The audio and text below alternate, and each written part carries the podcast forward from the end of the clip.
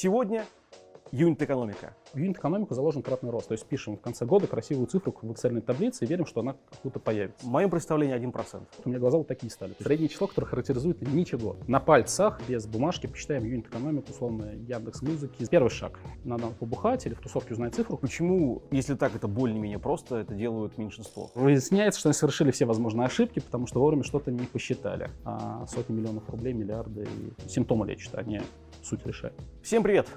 С вами снова рубрика «Просто о сложном», в которой мы рассказываем для начинающих управленцев и предпринимателей о базовых частях набора скиллов современного предпринимателя, о, так сказать, джентльменском наборе, том, что критически важно знать каждому из нас. Каждый раз разговариваем коротко с специалистом по теме и раскрываем, насколько это возможно, полно предмет, о котором говорим. Сегодня юнит-экономика. Источник сюрпризов для многих начинающих предпринимателей, когда посчитали и обнаружили. Разговариваем с Ильей Красинским, человеком, который знает о предмете практически все и совсем не понаслышке.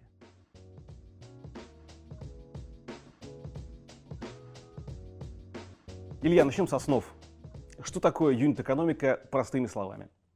Это очень простая идея математики, что класса, что у нас есть пользователи, точнее платящие пользователи в B2B. Покупатели в B2C, просто платящие пользователи, которых мы хотим, чтобы стало больше. Мы хотим масштабировать. Вот юнит, то, что мы масштабируем, это и есть юнит-экономика. То есть экономика мы зарабатываем на одном платящем пользователе или покупателе, да, терминология другая.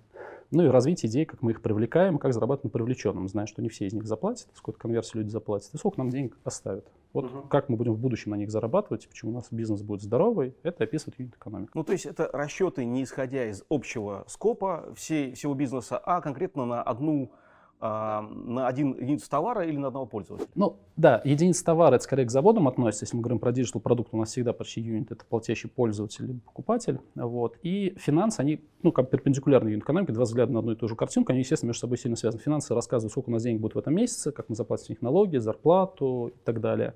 А юнит-экономика рассказывает, сколько у нас финансов будет в будущем. То есть она по горизонтали вот в будущее смотрит. Она очень неплохо позволяет предсказывать, просто потому что она обычно жестко ограничена. То есть нельзя сказать, у нас будет миллион через 3 месяца, и он будет, так обычно не бывает.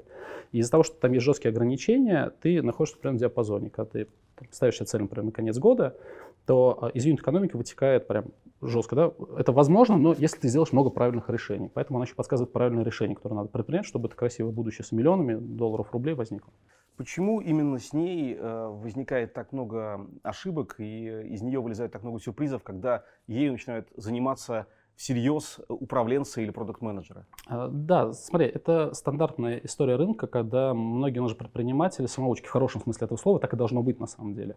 И, кстати, это спорно, должно ли это быть так, но мне кажется, самоучки, да, правда. Потому что, то есть вообще понимаете, что отличает, когда у всех все плохо, он какие-то вещи придумывает, то есть у него должен быть навык самому садиться, разбираться, да, то есть более того, предприниматель человек, который, принимает решения в условиях дефицита информации, данных. То есть ты сажаешь какого-нибудь аналитика, прям классика жанра, говоришь, прими решение, он говорит, мне не хватает данных, надо еще собрать.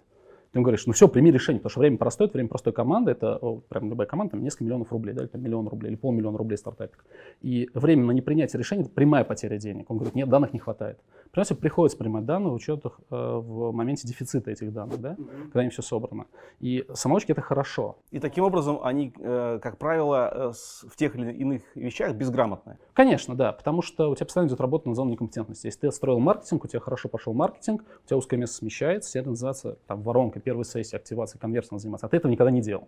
Поэтому у нас все время такая работа из зоны некомпетентности в зону некомпетентности. Разобрались. Ну, в общем, резюмируем факт того, что в целом то, что управленцы и продукты заходят в юнит-экономику не сразу, это нормально.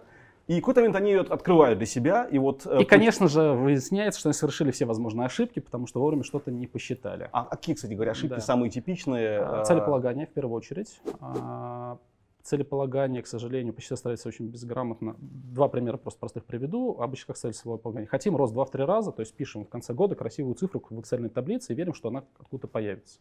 Это создает сильное давление на команду, и команда начинает заниматься экстенсивными поиском решений вместо решения корневых проблем. Да? То есть симптомы лечат, а не суть решает. И второе, это когда мы нарисовали себе долю рынка, чтобы красиво продать стратегию инвестору, делаем так называемую линейную шестополяцию. То есть мы берем точку А, где мы находимся, точку Б, красивую такую линию чертим. Ну, обычно и вот такую. Ну, окей, такую, но равномерно делим ее на 12 месяцев, да, там, например. И думаю, что каждый месяц будет просто. А кратный рост, никогда так не бывает, вообще роста не бывает. Да? То есть, там, взрыв, там, скачок, ты что-то правильно сделал, потом стагнация или даже падение, потом опять скачок, стагнация, падение. И вот такое моделирование, когда ты линейно себе так как тут, ну, ровно по месяцу там, красиво нарисовал, приводит к тому, что команда делает неверное решение в начале года, а в конце года, когда надо срочно план KPI и цели OKR выполнять, она, ну, да, начинает принимать быстрые решения, которые бизнес-вариант. Закупает кучу пользователей по неразумной цене, просто чтобы итог года хорошо закрыть. Так, первая ошибка, которая вскрывается при включении полноценного анализа юнит-экономики, это ошибки в целеполагании бизнеса.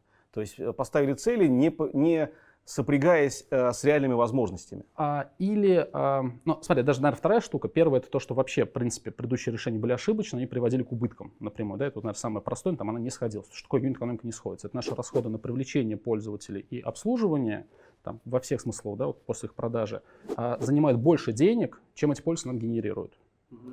И есть всегда много простых решений, показать формальные цифры по выручке, обороту, ревенью, привлечь достаточно большое количество пользователей по неразумной цене, например. Да? Это простой хак в конце года. Продать доллар за 80 центов. Ну, типа да, продать доллар за 80 центов. Давай обозначим главные метрики юнит-экономики по мере убывания их значимости. Вот самое главное — это какая?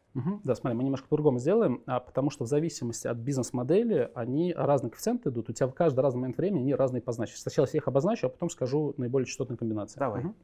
Все бизнесы устроены одинаково. На вход подается польза, на выход деньги. Маркетплейс или рекламная модель — все то же самое. Привлекаем пользователя, получаем его внимание перепродаем рекламодателям. А раз так, то весь процесс описывает маленькое количество цифр. У нас есть какие-то каналы, и появляется стоимость привлечения пользователя из этого канала. В B2B это стоимость привлечения лида.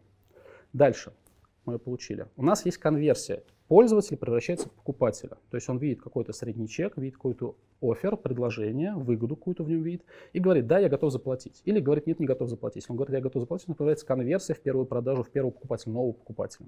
Ну, еще, кстати, вот, чтобы уточнить, немножко расширить, часто делят конверсии в диджитал на 2-3 части. То есть первая конверсия — это из захода на сайт в регистрацию да. А вторая из регистрации уже непосредственно в покупку.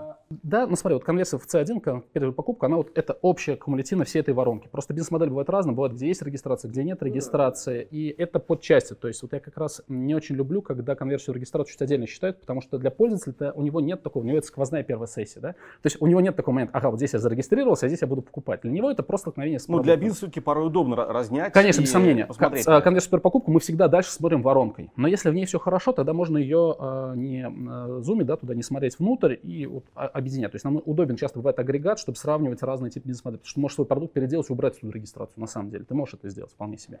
Ну окей, да. То есть это обычно цепочка конверсий, которая ведет вот от пользователя в покупателя. Yeah. Это анализ воронки продаж. Да? Но в юнит-экономике это часто одна цифра, конверсия в первую покупку, из пользователя в покупателя.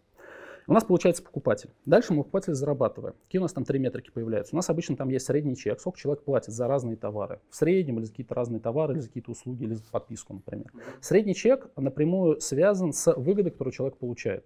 Метрики таким образом проектировали, чтобы описать свой класс проблем. То есть если у нас видно, что средний чек маленький, мы за это плохо зарабатываем, надо его кратно повышать, то это обычно что означает? Нам надо либо ценности больше давать, переделать продукт, что воспринимаемо объективно, субъективно, эмоционально, рационально, неважно, какое в голове пользователя будет восприятие выгоды, было больше, чем эта цена. Он всегда делает это сравнение, так иначе он деньги платит. Либо сменить сегмент аудитории. То есть мы понимаем, нам надо вырастить средний чек, нам надо либо с другими пользователями работать, которые более платежеспособны, у которых стоимость денег ниже. Ну, у них просто потому что денег больше. Либо ценности добавить, либо обычно одно и то, и то. Средний чек в доходе с платящего пользователя у нас идет. Сколько мы с этого среднего чека получаем денег? Там бывают издержки, комиссия, маржинальность. И, собственно, расчет формулы дохода с платящего пользователя вот этого, это и есть бизнес-модель определения. То есть в разных бизнес-моделях чуть разная формулка, как мы зарабатываем с этого платящего пользователя. Средний чек, сколько мы с этого среднего чека зарабатываем с учетом издержек, маржинальности, комиссий, скидок и так далее. И число повторных покупок, которые человек совершает за первый месяц, либо все время своей жизни. Вот за все время своей жизни, там называется Customer Lifetime Value. Но обычно мы такими категориями редко меряем, потому что я не умею принимать, ты, наверное, не умеешь принимать управленческие решения с горизонтом 5 лет вперед, да, все слишком быстро меняется. Поэтому обычно мы там перерываем доход с платящей пользы за первый месяц жизни, за 2-3 месяца жизни и так далее. И, в принципе, все. Вот этих 5 цифр, давай еще раз перечислим. Стоимость привлечения пользователя, конверсия в первого покупателя со всеми воронками, конверсиями промежуточными, и доход с платящего пользователя, который зависит от стоимости, от среднего чека, нашей комиссии маржинальности издержек, мы за это в средний чек получаем денег, и число повторных заказов, мы все остальное можем посчитать. То есть выручка, гросс-профит, прибыли наши, все оттуда вот считать за эти пятиметры. Не очень много, на самом деле, прям вообще немного считать. Ну, да. Да, и соотношение там достаточно простое среднее. Закрепим визуально только что озвученное. Любой диджитал-бизнес в каком-то смысле прост. На вход подаются пользователи, как сказали, а на выходе, собственно, доход. Пользователи, доход. Пользователи поступают через маркетинговые каналы. В классическом варианте это контекст, таргет, имейл, поисковая оптимизация, социальные сети и так далее. Все то, что вы сможете пристроить как эффективный канал для вашего бизнеса. И здесь возникает первая метрика. CAC. Customer Acquisition Cost. Стоимость привлечения пользователя, именно эта метрика во многом предопределяет дальнейшее развитие всей формулы юнит-экономики. Что происходит дальше?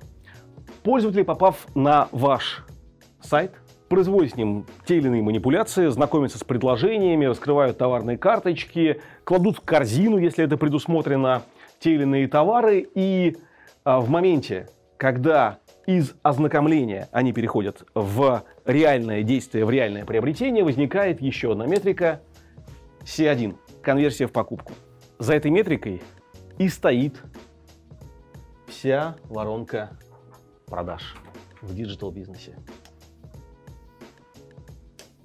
Сегодняшнюю инфографику я реализую с помощью электронного флипчарта Samsung Flip 2.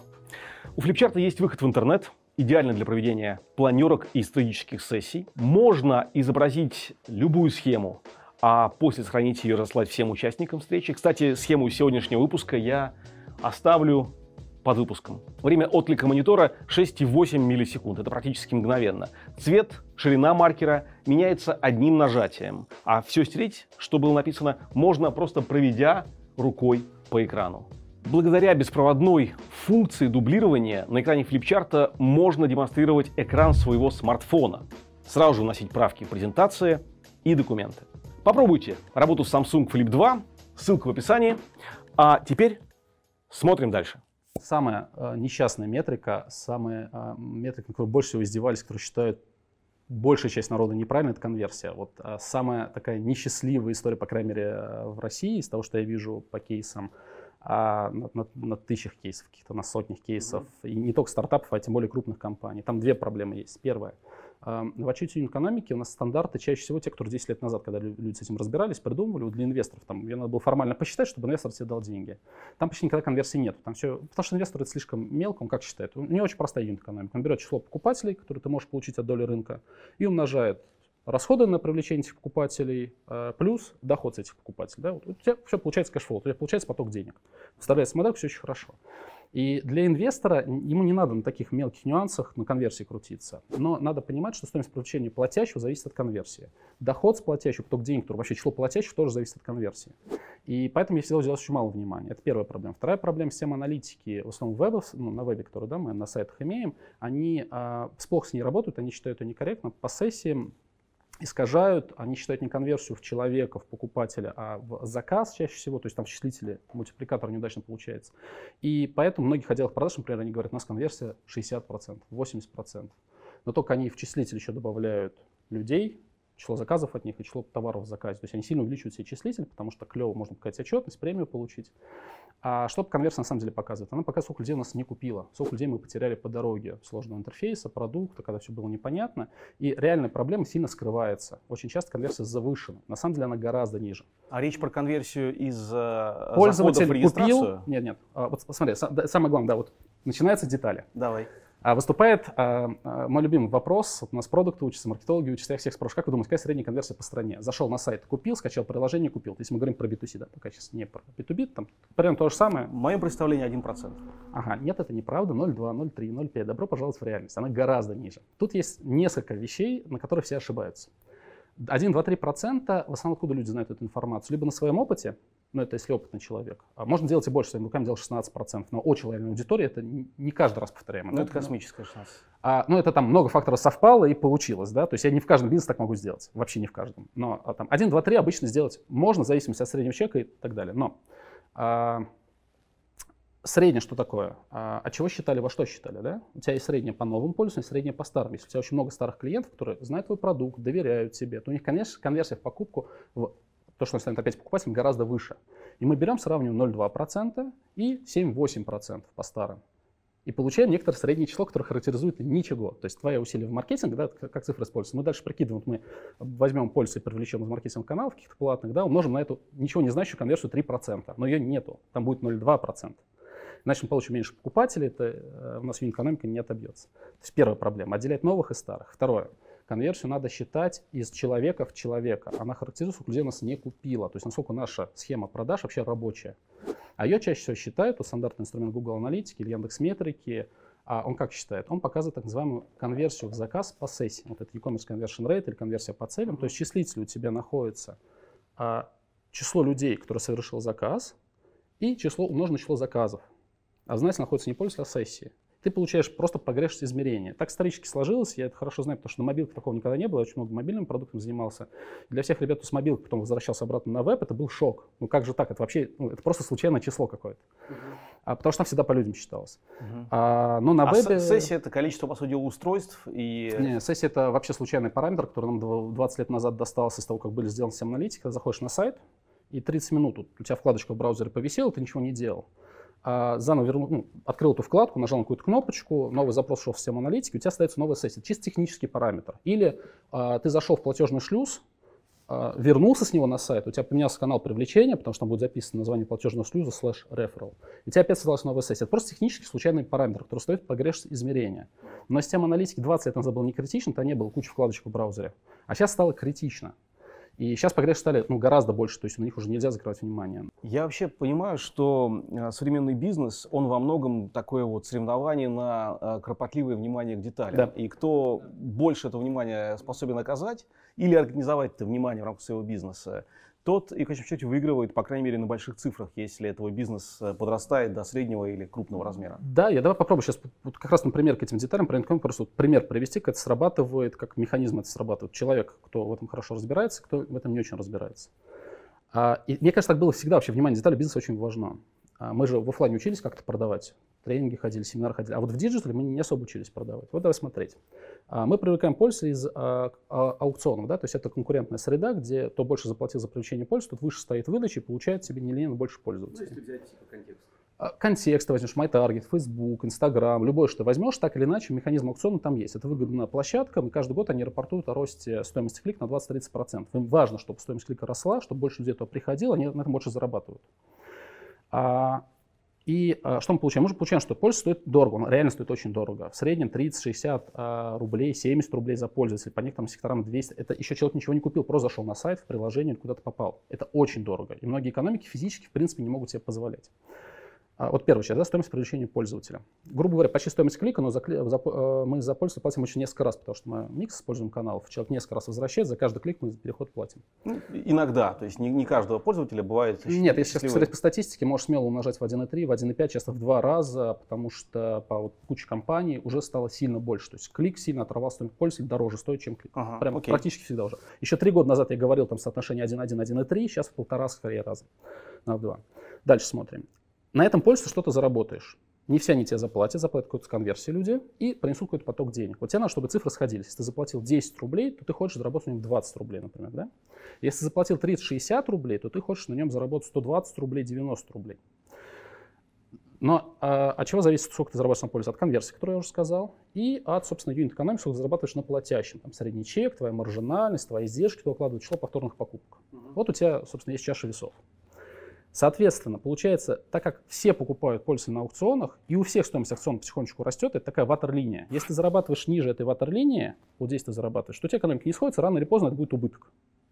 Тебе надо держаться выше. Это значит, что всем надо инвестировать в конверсию, значит, первую сессию, активацию, воронки продаж, и в маржинальность, сколько ты зарабатываешь на этом пользователе, да, чтобы сделать больше тебе платящих покупок. Теперь представь, что 10 лет куча народа этим не занималась, потому что конверсии, ее сложно считать, непонятно, как считать. Надо дизайном заниматься, диджитал-каналами, воронками, не очень понятно, делом продаж надо заниматься. И так все работало. И есть команды, которые этим занимались. Я помню, в 2014 году Яндекс не очень много этого внимания уделял первой сессии, в том числе там, благодаря там, таким ребятам, как я, которые тем на прутовых цовках поднимали, не только я один, там, на основу был достаточно, но тем не менее. А сначала Яндекс.Музыка, Андрей Гевак, потом другие команды. Яндекс все больше и больше занимается первой сессией. Яндекс это научился делать. Посмотри, сейчас Яндекс.Еду, Яндекс.Такси, там потрясающие первые сессии. То есть человек, который попадает, понимает ценность, понимает, что надо делать, там очень высокий конверт, они объективно высокие. Обычно у сильной команды цифры лучше в 10, 20, 30 раз даже бывает так. И мы видим другую часть рынка, которая конкурирует с Яндексом, например, которые не вкладывали в обучение и образование последние 10 лет. Да? Соответственно, Яндекс выше конверсию, может больше, ну, Яндексу не надо платить, но давай еще несколько таких команд возьмем, не Яндекс, да, которые тоже пользу получают на аукционах. Они вкладывали 10 лет, они научились это делать, и теперь они могут платить за пользователей в 2, в 3, в 5 раз больше. Особенно в медицине это показатель, потому что медицинский маркетинг вообще плохой, и в большинстве случаев компании в диджитал не очень понимают, что делать. Буквально 1-2 кейса, пример ребят, которых научилась, они занимают все спецразмещение в Директе, самых лучших пользователей Фейсбука получают, потому что они могут заплатить за него в 2, в 3, в 5 раз больше. Просто что у них экономика, это юнит-экономика позволяет сделать. И команды, которые этим не занимались. У нас есть примеры, очень интересно, телеком, да, наш вот, начиная от сотовых ребят и заканчивая проводным телекомом. Они в этот момент, в какой-то момент поняли, потому что все программы диджитализации к чему привели? Ну, вот крупных ребят. Эти деньги ушли на консультантов, на рост команды и на рекламу, да, потому что как только ты сделал продукт, тебе надо в рекламу бросать деньги. А аукционы у всех выросли. Стоимость привлечения пользователя за последние 2-3 года у всех выросла достаточно заметно. Но некоторые команды года два вкладывали в конверсию, перестраивали команды, обучали своих ребят. И сейчас мы видим, что у одних ребят, например, на вебе конверсия в заявку там, 4, 5, 6%, в оплату несколько процентов, да, идет, а у других 0,2, 0,3. И все, ну, просто два совершенно конкурентоспособных бизнеса в плане привлечения пользователей. И на это уходит время, то есть научиться это все, ну, требует времени. Поэтому юнит-экономика, да, это ужасное внимание к деталям, это инвестиция не только вот здесь сейчас, а там хотя бы на полгода-год вперед, но через полгода те, кто этим занимается, получают в разы более здоровую экономику, они могут дешевле, больше платить за пользователей, получать больше пользы, больше на них зарабатывать, отжимать долю рынка. Ну, то есть, получается, опять-таки, переводя это в простые прикладные рекомендации, нужно понимать, что стоимость привлечения пользователя будет расти постоянно, и твой фокус внимания, да, и твое окно возможностей сейчас – это реальная забота о конверсиях, на всех уровнях, маржинальность, повторная и ретеншене. Да. А вот дальше включается следующий важный момент, который в таком формате видео сложно посмотреть, но можно разные видео в интернете пересмотреть. В юнит-экономику заложен кратный рост. Я пробую проиллюстрировать на простом примере. Когда-то, когда я еще был дизайнером, продуктовым дизайнером, я получал 20 тысяч рублей в месяц. А издержки мои были 19 тысяч рублей в месяц. Там квартплата, друзья, пиво попить и так далее. 1000 рублей была моя прибыль. Мне повысили зарплату после прохождения испытательного срока на 25%. И мы привыкли, что 25% в одном месяце дает 25% в другом месяце. Но это не так. 25% это плюс 5 тысяч рублей. Я стал зарабатывать не 20 тысяч, а 25 тысяч рублей. Тратил какое-то время еще 19. Моя прибыль выросла в 6 раз. И я тогда как бы так удивился этому моменту, такой, типа, что сейчас произошло? У меня свободные деньги вообще появились, раньше их никогда не было. Теперь представляем гигантские большие потоки пользователей, миллионы пользователей, и мы зарабатывали на пользователя, например, 12 рублей, а тратили 10 рублей. Наша прибыль была 2 рубля на каждом унике на сайте, да? На каждом пользователе на сайте. При маленьких колебаниях конверсии эта цифра часто становится не 12 рублей, а, например, 20 рублей. И за счет операции вычитания было 12 минус 10, 2 рубля, стало 20 минус 10, 10 рублей. Получается рост доходов в 5 раз. Вот это свойство кратного роста лежит в юнит-экономике в нескольких местах, там, где встречается операция вычитания. И основная работа в юнит-экономике на самом деле найти вот этот перекос, где малые колебания метрики, где вот плечо метрик чуть его потянул, и оно дает существенный прирост бизнеса. И оно все время смещается. Смотри, что получается. Как только мы поработали, например, с маржинальностью, средним чеком, у нас доход с платящей пользы стал больше, теперь у нас стал больше доход от покупателей. Да, мы уже выросли. Теперь нам выгодно инвестировать в конверсию, потому что будет больше покупателей, будет больше доход с них идти. Потом мы поработаем с конверсией, у нас станет больше доход с привлеченного пользователя, и выгодно будет привлекать в маркетинг класть деньги. То есть точки роста, они обожают смещаться обычно в зону некомпетентности команды, потому что по определению там, где команда компетентна, она все делала более-менее хорошо. Там будет эволюционный просто на 10-20%. А там, где команда некомпетентна, она совершила все возможные ошибки, она не видит проблем, часто не знает, как решить эти проблемы. И юнит-экономика ужасно любят в такое устойчивое состояние, когда стоимость привлечения и доход с привлеченного пользователя становятся очень близкие, и вот маленькое колебание, но в нужном месте, постучать молоточком, дает раз и кратный рост. Это то, чем, собственно, я люблю заниматься последние 10 лет, стараюсь заниматься. А как учиться видеть вот эти вот возможности в формулах юнит-экономики? Ну, смотри, в России есть там набор ребят, продуктовое комьюнити, аналитическое комьюнити, я в том числе, там, Олег Кубенков, еще там большая группа разных ребят, на самом деле Дима Свиносхевич в свое время принял большое участие, который у тебя недавно был, я видел. Популяризация всей этой истории, но, как обычно бывает, ну, когда ты это делаешь, что ты больше работой занимаешься, чем обучением. Сейчас, слава богу, стало сильно проще, то есть я раньше помню, когда 10 лет назад всем разбирался, приходилось порядка 100 статей там, зарубежных, мы читали, разбирались, пытались все комбинировать. А сейчас есть популяризация от Олега Кубенкова, очень рекомендую, ну, можно посмотреть мои видео с выступлением, то есть, в принципе, математика 6 класса, просто не надо один раз за жизнь разобраться, вот, потратить это время. Да, обычно ты что делаешь? Собираешь простую Google табличку, модельку, то есть нам же преподаватели очень важны модели, да, то есть когда у нас есть правильная модель мира в голове, мы очень быстро можем предсказывать, что будет ну, от наших решений, а наших решений обычно там 3-6 месяцев вперед, год вперед часто бывает. Там достаточно простая моделька с математикой 6 класса, в которую ты берешь свои фантазии из головы, выкладываешь, прикидываешь, там, какие могут быть цифры, и видишь на них, то есть в каком-то случае ты зарабатываешь там, плюс 100 тысяч рублей, в каком случае, возможно, плюс миллион, десятки миллионов. Ну, я понятно, если я работаю с крупными компаниями, там сотни миллионов рублей, миллиарды и сотни десятков. Там, а просто я задаю часто в таких вот беседах, а почему, если так это более-менее просто, это делают меньшинство? Смотри, тут два момента есть. Первое, к сожалению, знание асимметрично, и чем плох интернет, да, вот такое публичное бесплатное знание в интернете, оно не систематизировано. То есть ты статьи, которые будешь читать, например, на английском языке, на каком-то инвестопедии, они ужасно неприменимы конкретно к твоему кейсу. То есть в свое время так меня пригласил Free фонд интенсив, там Яндекс акселератор, Альфа акселератор и так далее. Мы, ну, нам надо это было сделать, вот все эти абстрактные достаточно статьи применить ко всем типам бизнес-моделей. Ну, благо там через Free только прошли 1000 кейсов, можно было по всем секторам диджитал-экономики посмотреть, как это работает. То есть это первый момент. Так уж получилось, что я этим, и наша команда этим занималась, поэтому мы это все дело обобщали, универсальность добавляли и подсказывали, как все считать. Это первый момент. Интернет массово обычно к этому не способен, потому что каждый описывает в своей статье свой кейс. Вторая история. На юнит-экономику безумный спрос. Я дизайнер в прошлом, да, продуктовый дизайнер, я там продукт-менеджер, я продуктом буду заниматься. Если мне кто-нибудь сказал бы, что я буду специалистом по юнит-экономике, я же рассмеялся бы в лицо. Наверное, некоторая задроткость, которая у меня была всегда, мне очень хотелось разобраться, как моим продуктом люди пользуются. И я не от хорошей жизни полез в метрики, аналитику и юнит-экономику. Просто для меня было очень показательно, как там, первый продукт, который в Лондоне, в ЧМФУ пользовались наши пользователи, когда я приехал, то посмотрел, как люди реально используют мой продукт, у меня глаза вот такие стали. То есть вообще не так я его проектировал, вообще не так, как наш продукт-менеджер думал, что наши пользователи все будут говорить. И мне стало понятно, что книжки, которые написаны для дизайнеров там, про продукт, они часто немножко, ну не то что лукавят, они всю информацию рассказывают, прям короткий пример. Во всех книжках по дизайну говорится про некоторого обычного нормального среднестатистического пользователя, который будет продукт в любом случае использовать, там, так называть дизайн привычных вещей. Но мы никогда не делаем привычные вещи. Мы делаем новые продукты, которым люди еще никогда не пользуются, опыт которых у них нету, даже диджитал-образования, да, вот там Нетология, очень мало у людей есть опыт учиться в онлайне, ну, относительно всего населения страны. И вдруг оказалось, что надо делать продукт не для привычных пользователей, а для новых пользователей, которые это разные продукты. Вот некоторое такое желание разобраться, как на самом деле все работает, хочет, чтобы было больше, потому что рано или поздно вот, ребята, которые хотят разобраться, лезут в юнит-экономику, находят, слава богу, появились курсы, слава богу, появилось знание, начало распространяться, и больше грамотных людей происходит. То есть это некоторый такой нормальный, естественный виток обучения менеджеров, топ-менеджеров, профессионалов в нашей индустрии. Ну, кстати, курсы есть и в онкологии, и по юнит-экономике, и по продакт-менеджменту, это к слову сказать. Однако тут сам себе, получается, отопонирую. Для базовых упражнений по расчету юнит-экономии курсы ведь не нужны. Можно сесть с Excel и... Да, это так. Я бы рекомендовал по-другому сделать. Ищите людей, которые в этом разобрались. Они есть в комьюнити, они почти всегда хотят, им не хватает насмотренности. Очень многие люди хотят ваш кейс посчитать, просто тоже для них тоже копилка в опыт. Чтобы стать хорошим продуктом, тебе надо 4-5 разных типов бизнес-моделей, с ними поработать. Это 4-5 разных продуктов, 1,5 года на каждый обычно минимум идет. Это 6-8 лет у нас не так уж много людей, которые физически столько продуктов успели поработать с ними. Поэтому находить таких людей, их достаточно много, их сейчас сотни на там, Москву и Россию, уж не знаю сколько, ну, там, скорее даже, может, по 1000 с лишним, кто это все прям грамотно умеет считать, даже, может быть, чуть побольше. И просто, ну, как в любом деле, находить опытного человека, который это уже делал, и пускай вам какие-то вещи показывает. Но курсы тоже хорошо. Слушай, в образование надо вкладываться, в нетологии, правда. То есть выбирайте курсы, платите за курсы. Я в свое время очень много денег в свое образование потратил, потому что оно всегда окупается. Я тоже, как, разумеется, с этим согласен.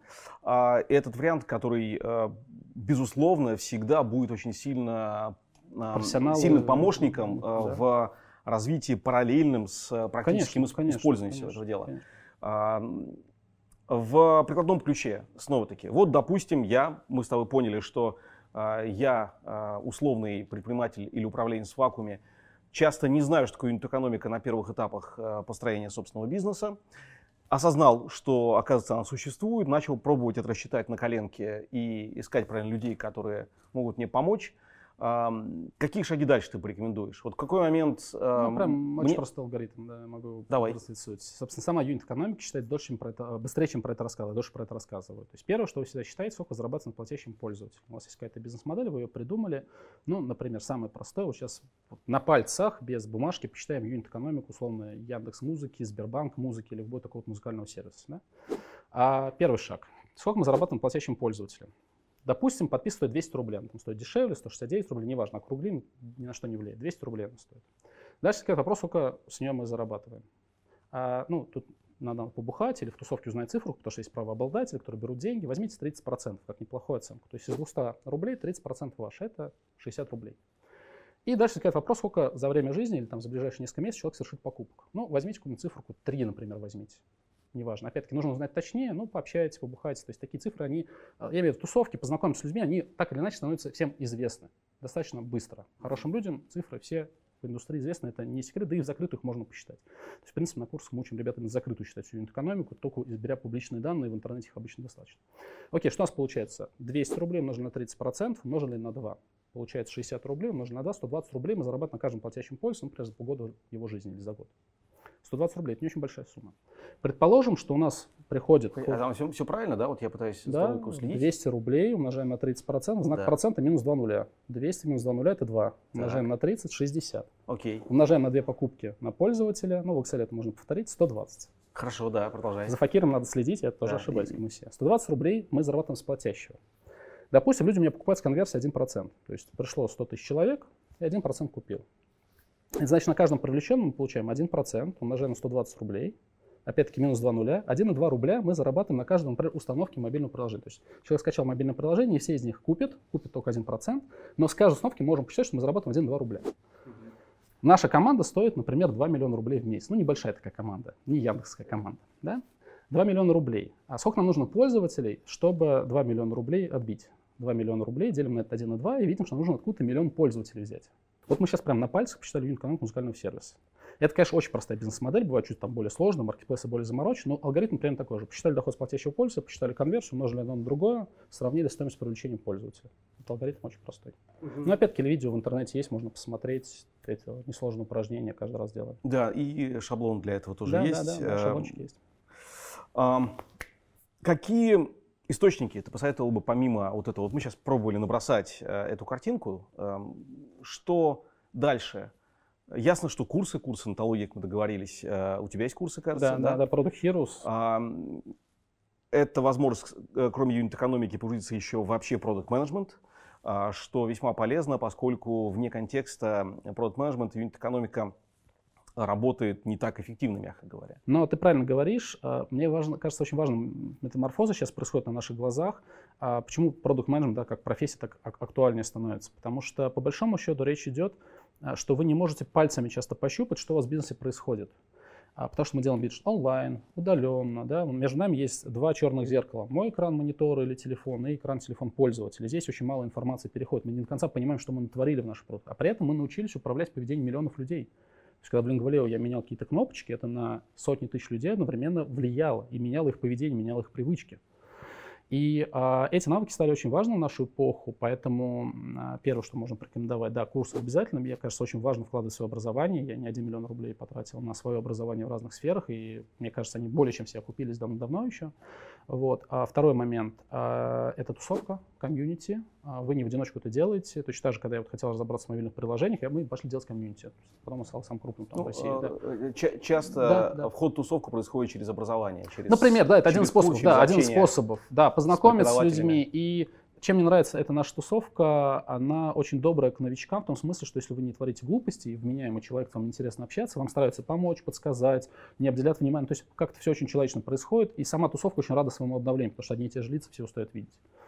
Вот. И, наверное, третий момент – это почаще выезжать, смотреть разные компании. Вот это ужасно недооцененная штука. На самом деле в разные компании можно приехать там, на день и посмотреть, на что договориться как-то. Это всегда можно сделать. Найти человека, допустим, ты дизайнер, находишь другого дизайнера, который работает в Skyeng, договорись с ним. Это можно сделать. Потому что как только ты меняешь свою среду, я так в Самаре, когда жил, работал, я специально каждые несколько месяцев приезжал в Москву в разные тусовки, в разные команды. Для меня был как глоток воздуха, потому что я видел, как по-другому можно делать продукт, бизнес. Потом возвращался обратно, что-то там менял, опять приезжал. Это очень сильно меняет майндсет в голове, это очень сильно меняет то, как вы смотрите на мир. Когда у вас модель в голове, вдруг видите, что куча людей есть, которые не просто пилят продукт, а делают там customer development, да, там изучают своих пользователей, делают коридорные тесты, что скорее их не делать странно, а норма-то вот она уже сместилась. Просто будущее неравномерно распределено, уже наступило, но понятно, что в разных компаниях оно наступило с задержкой. Да. Угу. Что еще, кроме этого, можно добавить, если можно? Мне кажется, этого более чем достаточно, потому что социальный капитал, отношения с людьми, мы так знания получаем, да, то есть мы знания получаем, даже книжку, как мы узнаем, а другого человека чаще всего. Мне кажется, вот это такая инвестиция, которая приятная, прикольная, ну, наверное, интроверторам чуть сложнее, но хотя бы переписывайтесь. Окей. Да, окей, вот. Значит, и там все остальное придет. То есть такой билет на поезд, где тебе подскажут книжки, статьи, материалы, литературу, все остальное придет само. Тогда резюмирую. Значит, первое – это курсы, связанные с ним комьюнити, социализация. И насмотренность, да, наблюдение за тем, как делается продукт, да, как рассчитывается пресловутая юнит-экономика в рамках разных решений, разных ниш и сфер. Окей, спасибо за беседу. Пожалуйста. Вот и все, что хотели сказать про юнит-экономику. Подписывайтесь на канал, а также на мой Инстаграм и Телеграм-канал, ссылки будут в описании. И смотрите другие видео, рубрики «Просто о сложном». Пока.